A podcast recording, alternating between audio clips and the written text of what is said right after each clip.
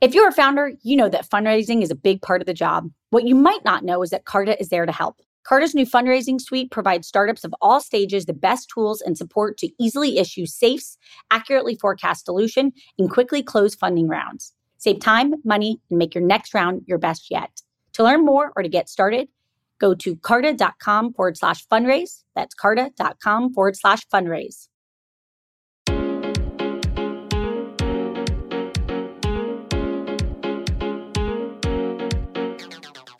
Welcome to Inc.'s The Founders Project with Alexa Von Tobel. I'm Alexa, the founder of LearnVest, author of New York Times bestselling book, Financially Fearless, and second book, Financially Forward. I'm also the founder and managing partner of Inspired Capital, a venture firm focused on the entrepreneurs of the future. Each week, we sit down with a top founder to share their story of guts, inspiration, and drive. Hi, everybody. I'm your host, Alexa Von Tobel, and this week I'm excited for you to meet Alex Bouaziz. CEO and co founder of Deel, the fastest growing global compliance and payroll solution that helps businesses hire anyone, anywhere. Founded in 2019, Deel's technology offers payroll, HR, compliance, and benefits needed to hire and manage a global team. In under just three years, the company has grown to over 1,000 employees nationwide in over 75 different countries and has raised 600 million in funding. It has an 8,000 plus customer list, including brands like Shopify, Coinbase, and Cloudflare. Alex grew up in Paris and graduated from Technion and then MIT with a master's in civil and environmental engineering. Prior to Deel, he co founded investment fund Serana Ventures. In 2020, he was featured on Forbes 30 under 30 finance list. And with that, let's welcome Alex. Excited to have you here, Alex. We're so excited to have you here today. Um, and I just want to start with the basics, which is what is Deel in your own words? And where did you come up with the idea? Yeah, of course. First of all, Alexa, thank you so much for having me. Super excited to chat with you today. Um, what is Deel and where did I get the idea? Uh, well, maybe a little bit of background on myself that might help. So I was born and raised in France and kind of traveled around and moved in different countries. So I lived in Israel and then the US and the UK. Uh, I actually met my co-founder in the US. I think throughout our careers building companies, we realized that uh, there's enough talent everywhere, but opportunity just isn't distributed, right? It's not there and so many people i guess even ourselves right had to move to different countries to get to study to great universities and potentially have opportunities right? And we we saw that huge gap in the market where as the world kind of become more borderless you know not everyone get to work for the best companies in the world or get to have the same experience where we're working for other companies. So that's why we kind of started Deel and the premise of Deel is very simple. Uh, we help companies hire other people in different countries compliantly with or without any infrastructure. What that means is if you're a company and you want to hire in Japan tomorrow and you want to work with that person as a 1099 or as a W 2, uh, one, you don't know what a 1099 in the in Japan is, right? So you wouldn't know how to go about it. Or two, you might not have a subsidiary in Japan to employ that person and give them all the different benefits. Um, so we do all of that for you, right? We actually localize contracts, or we have subsidiaries around the world so that we can employ people on your behalf and give them the experience that you would be giving them if you had a local infrastructure. So, what we think is the experience they deserve. Awesome. So, Alex, one of my favorite things about you and Deel is that you actually came up with the idea before COVID. What made you bullish on the idea that distributed talent was going to be a category to bet on? What would you say was really that clear aha moment for you?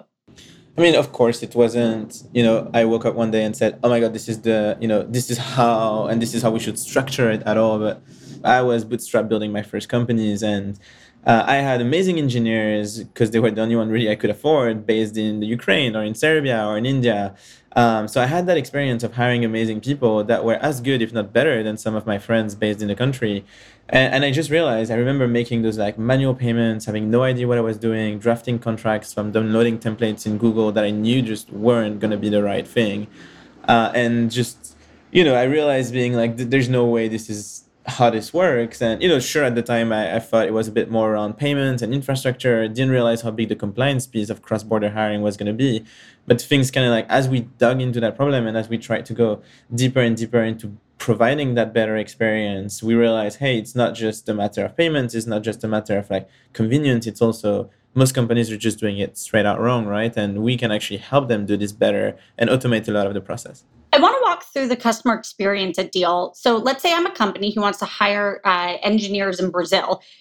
Give us a sense of what you take off my plate as a as a founder and CEO. Yeah, of course. Um, I mean, there's lots of different ways to go about it, right? Like the first one, uh, as I was saying, is hiring them as a contractor. And you know, the truth is, you have no idea what a contractor in Brazil is, right? How do they get set up? How do they invoice you? What tax form? What compliance documents they need to have?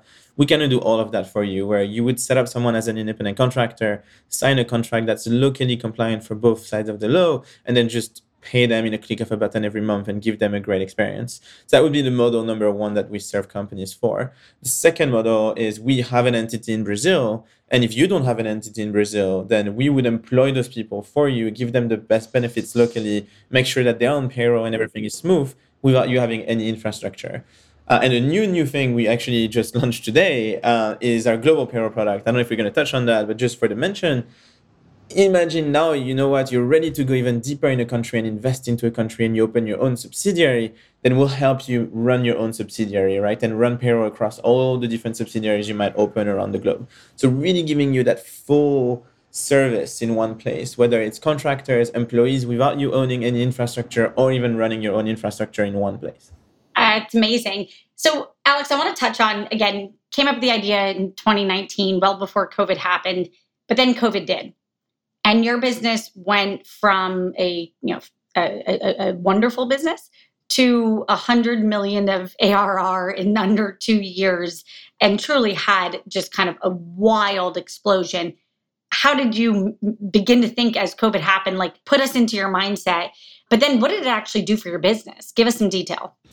Yeah, I mean, I'm a little biased, right? Because we started a business in 2019. We launched in April 2019, coming out of YC, and you know, we launched a business we believed in, right? Like we we knew that it was just a matter of time before companies embraced more global hiring. And the truth of the matter is, you know, since you work in VC, right? Like 10 years ago, people were already hiring great engineers outside of the US, right? In Ukraine and others. It's just the mindset switched, right? It switched from, oh, you, ha- you have people in the Ukraine or in the Philippines or in Russia, you're outsourcing to oh you have a global team right? And that huge mindset like kind of unlocked a lot of different things. One it unlocked the fact that well if they're your team then they're not just outsourced right? They're like some people you want to give a great experience to and that was a big catalyst for us. Uh, but coming back to your specific question when it came down to covid look I, I do think that from maybe a perspective standpoint it accelerated the business. I do think that it accelerated a lot of the bigger companies right? Like enterprise that you know might have taken us a longer time to to get on board. They just had to buy the product a bit faster right? Because you know, you're a large company you don't have a subsidiary in croatia your director of engineering wants to be with his family or her family in croatia like what are you going to do? Just tell them sorry we can hire you there. No you know you try to retain that talent. And we saw a lot of companies during that time having to be more flexible uh, and that definitely helped us accelerate some of those bigger enterprise accounts. Uh, apart from that, you know, I think we, you know, we definitely had the tailwinds of the of the market and the timing with us. But you know, I also like to think that Deel as a business is is on that front decently recession proof, right? Where now that global hiring is becoming a bit of a new normal, and that every company, whether or not they're fully embracing it, is open to the idea. You know, every one of them wants to have the right infrastructure to do it well and to give a good employee experience. What were your lessons of hypergrowth? Give us a sense of just like what went really, really well what did you get wrong? I'm sure many things broke, but give us a sense of just the the the things that you were the right bets that you made that you're really happy about, and anything that you made where it, you can pay it forward to a lesson to to the rest of us. Yeah, I think we, you know, our journey was in a way very much of a linear line, and and in some ways quite straightforward because we made a lot of our decisions as the company grew, right? So from April 2019 to March 2020 when we raised our Series A, you know, we had spent the better of the time just building, right? Like we knew we were, we believed we knew we were going in the right direction. We were very focused on making the product more robust and the financial infrastructure more robust and compliance more robust, right? So like we kind of had that leeway where we were growing, but not at a crazy pace. And we got to a point where growth was good enough where we could switch from a founder driven sales cycle only into hiring our first salespeople, or at the time, our first head of sales. Uh, so that, you know, that was very interesting. And that kind of like gave us the space to build while still maintaining the, you know, the key North Star metric that we had that was over 20 plus percent month from month growth, right?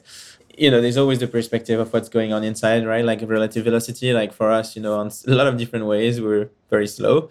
Uh, but I guess it does it does feel like we're running really fast on the outside, and sometimes we even forget it. That's why we even released that uh, hundred million dollar in revenue milestone because we wanted everyone to remember that what they've achieved within the company is, is quite impressive, right? And it's important to just for internally for people to realize that what, what they're doing is quite special. So that that's why we wanted to share that. But overall, I think for us, it's always been about being very focused on execution and moving really fast. Uh, we feel like there's a huge opportunity in front of us, right? The, the mission of the company is is quite you know really drives you to want to deliver to want to build right we want to help 100 plus million people get to work for the best companies in the world so being very focused on your customers, focused on your mission. I know it sounds really cliche, but like we, we just were very, very execution focused. Like we want to get there. This is the growth we want, and we'll do whatever it takes to get there. And so far, we still do that today. And so far, it's taken us where we are. That's wonderful. You're absolutely a founder who kind of walks the walk here. You have a team of over uh, 1,100 employees working from 75 countries, um, which is pretty crazy. Can you give us just a lesson in how you think about adding team members uh, to Deel and what and any kind of filters you use to make sure? And again, everybody out there right now is still hiring remotely and trying to figure out, uh, you know, how to make sure you bring on the best people possible. What are your philosophies there? I personally interviewed the first 400 plus people at the company. And i think that, that actually was super valuable. So i would strongly recommend doing this for as long as you can. I stopped i don't know if i should have but i stopped because i started becoming a bottleneck for my team. And in that path of fast hiring growth um, that wasn't the best. This is not a tip but this is how we did things and i think it did help us quite a bit. So as an hr company so take it or leave it that's what i meant by that but as an hr company I really wanted every single leader at the company to truly understand what people people operation talent acquisition was so that whenever we did bring this on board it was a function that they would really really appreciate. Um, so for the better until december actually we had no people team every leader was part of the people team. So they had to go through hiring, they had to create their own contracts on the platform, they had to do all of the work that today I believe makes them a much better partner for our people team, right? Because they appreciate their work even more and they don't see it as like, my job's done. I found the person. I interviewed them. Thank you, HR. Goodbye. Right? They appreciate every steps of it. It's not perfect. We need to do much better in lots of different ways. But I, I believe that this helped us being more critical thinking in terms of who we were hiring and what was the process we were making people go through. And I think it just raised the bar for talent in general. So that was quite interesting. What do you think the future of work is? If we fast forward five to 10 years, what do you think normal work's going to look like for you know a significant portion of the population on the planet in your mind? Yeah, I mean, I get that question a lot. Um, and it's quite interesting because we're starting to work with much much larger companies now that are thinking about how will the world look like for their workforce over the next 15 20 plus years. I'm kind of tiptoeing around like that concept that i'm quite interested by. There was a point where a lot of companies bigger companies were getting sold by sap or acquiring through sap like this idea of like digital transformation right? Like i actually think over the next few years a lot of companies are going to go through this concept i haven't nailed the word just yet but like this work this concept of workforce transformation where you're just going to be a lot more flexible in terms of how you think about your workforce and how do you get things done. And i'm already seeing very large companies thinking about that and wanting to be a bit more versatile in terms of how they hire and how they work with people. So yeah i'm super excited about how things will, will change and to be a bit more pragmatic. Um, you know if you look at the short term like you know midterm uh, I get a lot of questions around like, you know, do you think people are going to start going remote first? Do you think people are going to be hybrid or all in office? And, you know, my answer, which I think is pretty standard, is, you know, I think a lot of companies are going to start getting into a point where they understand what works for them. And, you know, what works for them might be the leadership team, might be the overall company. That's really a company fit and, and start building their infrastructure towards that where people because uh, i do think the market will still be to some extent at least for the best employees quite employee driven uh, people will start picking, you know, what makes the most sense for me. And it might be a fully remote company or it might be you like being in office, right? So I think things are going to split into different types of companies and their operating model. And then employees will just fit into what makes the best sense for them and what gives them what they want in life. I want to double click on how you think about asynchronous work, where basically there isn't a work day schedule. It's not a nine to six or so you you're at the forefront of like watching some of these insights, right? Like you have things that the rest of us don't get to see. What are some of the things that you're the glimmers that you're starting to see about what the future of work can look like that you think are pretty fascinating? My way of thinking about my day is less about like splitting time in half, which is like what traditionally people do, but more about, you know, working when it makes sense for me and, and not working when it when I think, you know, I should be taking a break or if you look at my schedule in general, you know, you'd see me like take a boxing class in at 11 a.m. right when uh, it's not exactly typical of your straight work day. Uh, but for me, it's more about like finding the balance between being able to collaborate with my colleagues, sync if I need to, async if I need to, and uh, being able to manage my schedule the way the way that I see fit. And I think I'm seeing a lot of that happening, at least internally, where a lot of people have different obligations, whether it's uh, picking up the kids at school, whether it's taking care of one of their family members that needs their attention in the morning, whether it's traveling to another continent for a couple of weeks for their significant other, or just whether this you know you're more you're a night person not a morning person so you don't want to work then. So i think the idea of being able to manage your schedule better so that you are the most efficient for yourself and for your company and you're about to do your, your best work is super critical. I'm seeing much more and more traditional companies being more acceptable of and starting to think about output versus input. Uh, so that's one of the more interesting trends. And I'd say the second most interesting trend is I'm seeing even larger enterprise being more and more flexible in terms of location. So I'm seeing even large banks being, hey, like as long as you're working within Europe, right? Or as long as you're working within places where we have our own offices, like we just want you to be able to do your best work. And that's, yeah, that's quite, it's, it's earlier than I thought it would be. So I find that quite interesting. You had such a wild fundraising, right? Your Series A, you had Andreessen Horowitz pitch you. You've uh, literally raised 600 million in about 18 months, which is obviously a tremendous amount of money. How do you think about making sure that that cash lasts and that you put yourself in the absolute best position to grow. Give us just an insight of how you think about deploying capital. Yeah, I'm, I'm quite biased on that subject. I actually wrote it somewhere on a thread or something, but that's actually something that's very dear to Shuo and myself. Um, where you know we was ra- we were always raised very mindful of uh, of cash and how we spend it to the dollar. So we kind of took an approach very early on at the company and still today um, where today is a bit different than than how from a structure perspective. I think we're much more efficient for lots of different reasons but at the time when we started the company for example we raised our seed round 4 point something million dollars 4.2 million dollars i think. And we got into our series a almost a year later and i think we had spent like 350k uh, so that just put us in such a great position right when it came down to fundraising. And basically the idea behind our spending mindset is the idea that we want to spend like if we were around before. So we spent like a pre-seed company in our seed round. We spent like a seed company in our Series A, and that just helped us maintain our burn so heavily that we every time we went we approached the fundraising, although sure the, the timeline was quite stretched for the last four rounds, uh, we were always in a cash advantageous position where we had you know infinite runway every time almost right. So that was quite helpful. And we'll be right back after a message from our sponsors. Alexa here. Not only do I get the opportunity to speak with all types of founders on For Starters, but I'm a repeat founder myself. We all know how vital fundraising is to a startup. Carta knows this too.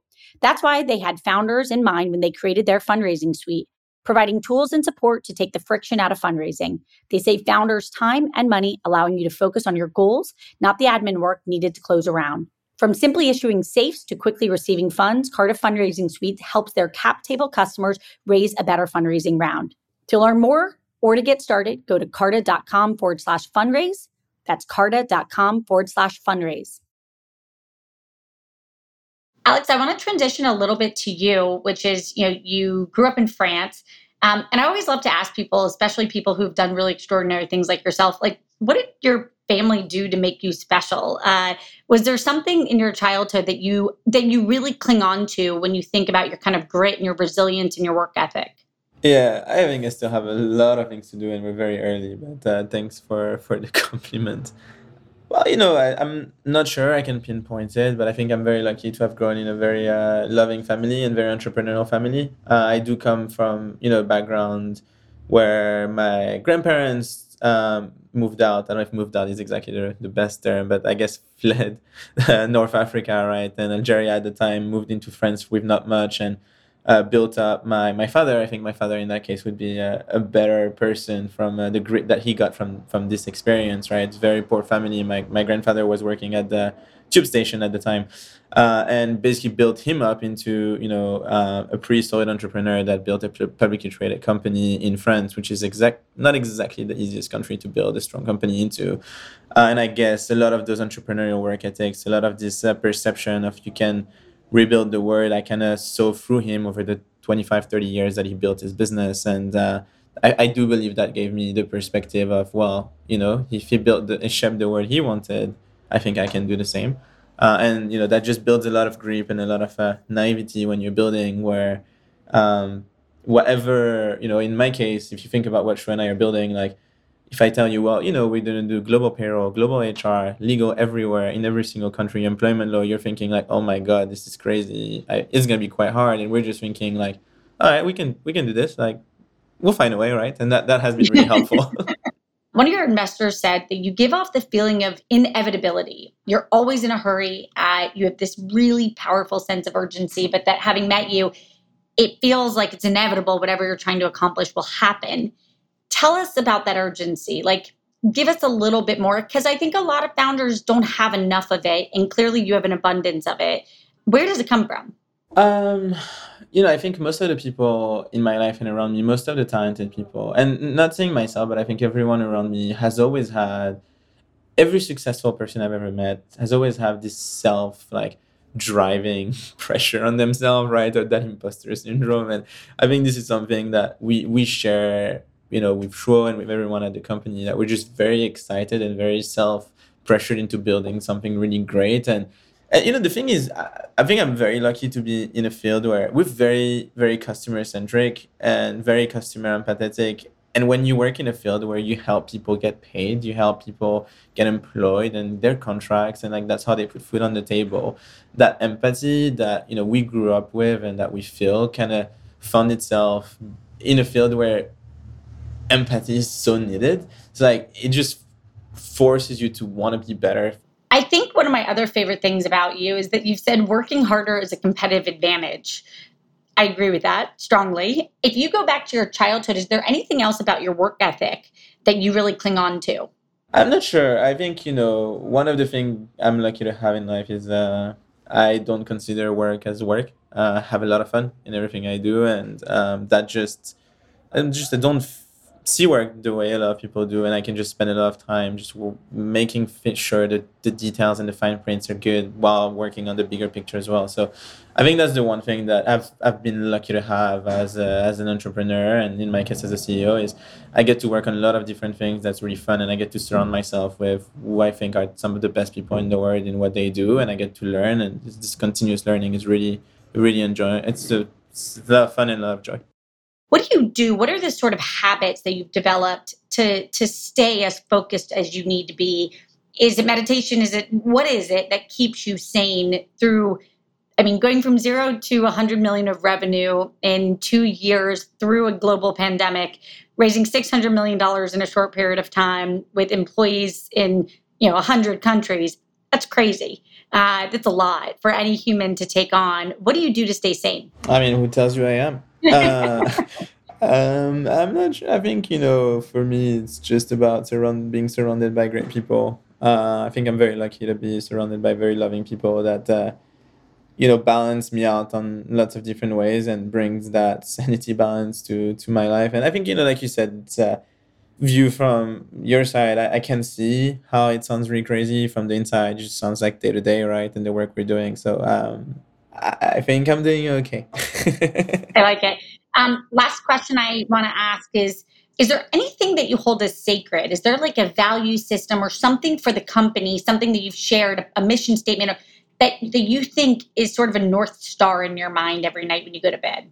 Oh, yeah, month over month growth in revenue. Um, that's what we look at the most. And second is, um, you know, customer, like whether it's client or employees or contractor satisfaction, right? Those are the two things we look at the most. And those are the two things that drive every every day of the business every feature we build every you know, I, I build a feature. I want to make like every company, I guess, but I want to make sure my customers are happy, and I want to make sure it's gonna impact revenue, impact impact our OKRs, and you know, we have pretty high expectations for ourselves, so we're very hard on ourselves as well, and we make sure that whatever we decide, we outperform every time, and uh, you know, it's uh, it's uh, it's fun ride, and it's there's you know still a lot of things to do, but so far we've been able to do so. So let's continue that way.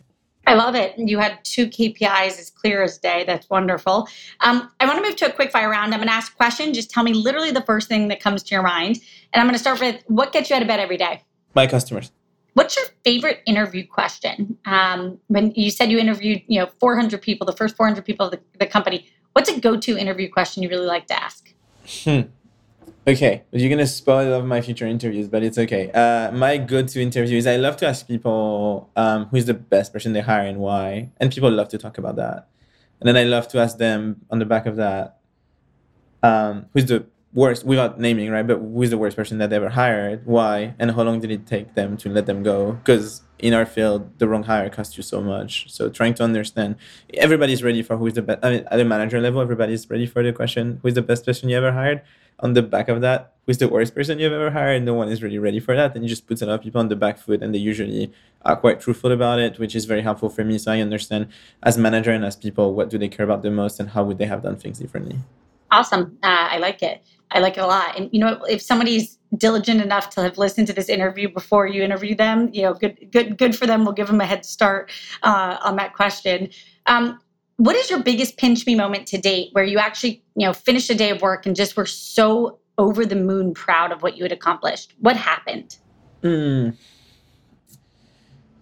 you know this is something i'm uh, not the best at. Um, celebrating milestones is ne- has never been something i'm good enough at and something that we as a team because of that i believe we need to get better at. I definitely need to get better at that. So it's hard for me to pinpoint something specific um, but you know, I, I, believe you know every single step through the company, every single milestone that we celebrated always made me really happy. But you know, you're happy for a couple of minutes, and then you realize, okay, what's next? Um, so hard for me to point out to you know pinpoint something specific on that in that case. Sorry. I, I am not surprised. I'm also not good at celebrating milestones, so, so I appreciate the honesty on that one. Um, okay, last question here. Fast forward two years. How many days a week do you think people go into offices? Two years from today? Depends, right? If you're a fully remote company, none. If you're a fully in office company, four days a week. If you're in hybrid company, one to two days a week. That's a really good, succinct answer. I like it. Um, Alex, this has been a delightful uh, interview. Thank you so much today. You're amazing. Thank you so much. And you've asked me some very fun questions no one has ever asked. So I really, really appreciate it. Thank you for taking the time today. Thank you so much for joining us here today. If you want to learn more, I want you to head to deel.com. That's D E E L.com. And you can join us next week for Inc. the Founders Project with Alexa Von Tobel. Thank you so much for being here. This was a pleasure.